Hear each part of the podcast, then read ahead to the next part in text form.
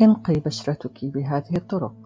ربما اعتقدت أن وضع القليل من الصابون على الوجه هو ما تحتاجيه لنيل بشرة نقية، لكن الأمور لا تجري بهذه الطريقة، لأن هناك طرق مدروسة ومؤسسة لتمهيد الطريق إلى نتائج سليمة ونيل البشرة المرادة. تنظيف البشرة من الطرق الرائدة للحصول على بشرة مشعة وجذابة. خصوصا أن البشرة تتسلط عليها العديد من العوامل التي تزيحها عن الطلوع بمظهر لائق. ولكي نتفادى هذا إليك هذه الطرق لإعمار وجه النظر. أولا انقي وجهك بغسول مناسب. لا يمكن التغاضي عن أهمية الغسول لفعاليته مع تنقية البشرة وإزالة الشوائب التي تتراكم عليها وفتح المسام المسدودة.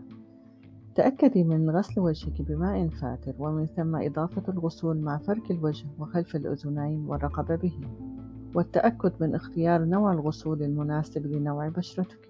ومن ثم اغسلي المناطق التي تم إضافة الغسول عليها مع تنشيف وجهك بمنشفة نظيفة وجافة. وكممارسة مثالية استخدمي الغسول مرتين في الأسبوع. ثانيا أزيدي فعالية فوائد نشاطاتك بتقشير بشرتك. يجب تسليط الضوء على عامل مهم من عوامل قيادة البشرة نحو صحة ونضارة وهو التقشير إذ أنه عماد أساسي في تفتيح المسامات والتخلص من الجلد الميت والشوائب وبالإضافة إلى مساعدته في جعل الوصول أكثر فعالية. وبهذا يمكنك الحصول على أكثر الفوائد باستهلاك أقل لمنتجات العناية بالبشرة. ثالثا toning هناك العديد من السبل التي نستطيع استغلالها في البيت لإعطاء بشرتنا الصحة والشباب ومن بينها ال toning إذ أنه يساعد في الحفاظ على توازن pH وبهذا يساعد بشرتك على التقليل من ميلانها بأن تكون دهنية أو تتعرض للعدوى وتصنع بشرة حية ذات ملمس سلس.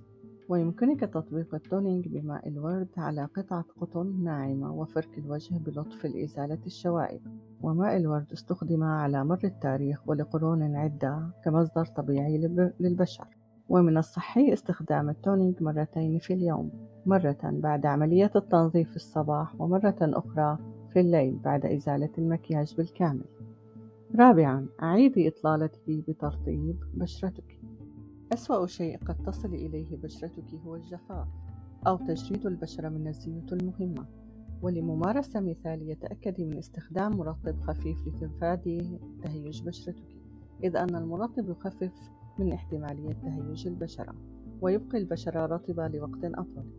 وبهذا أيضا تكوني حاربت التجاعيد وجلبت الشباب لبشرتك.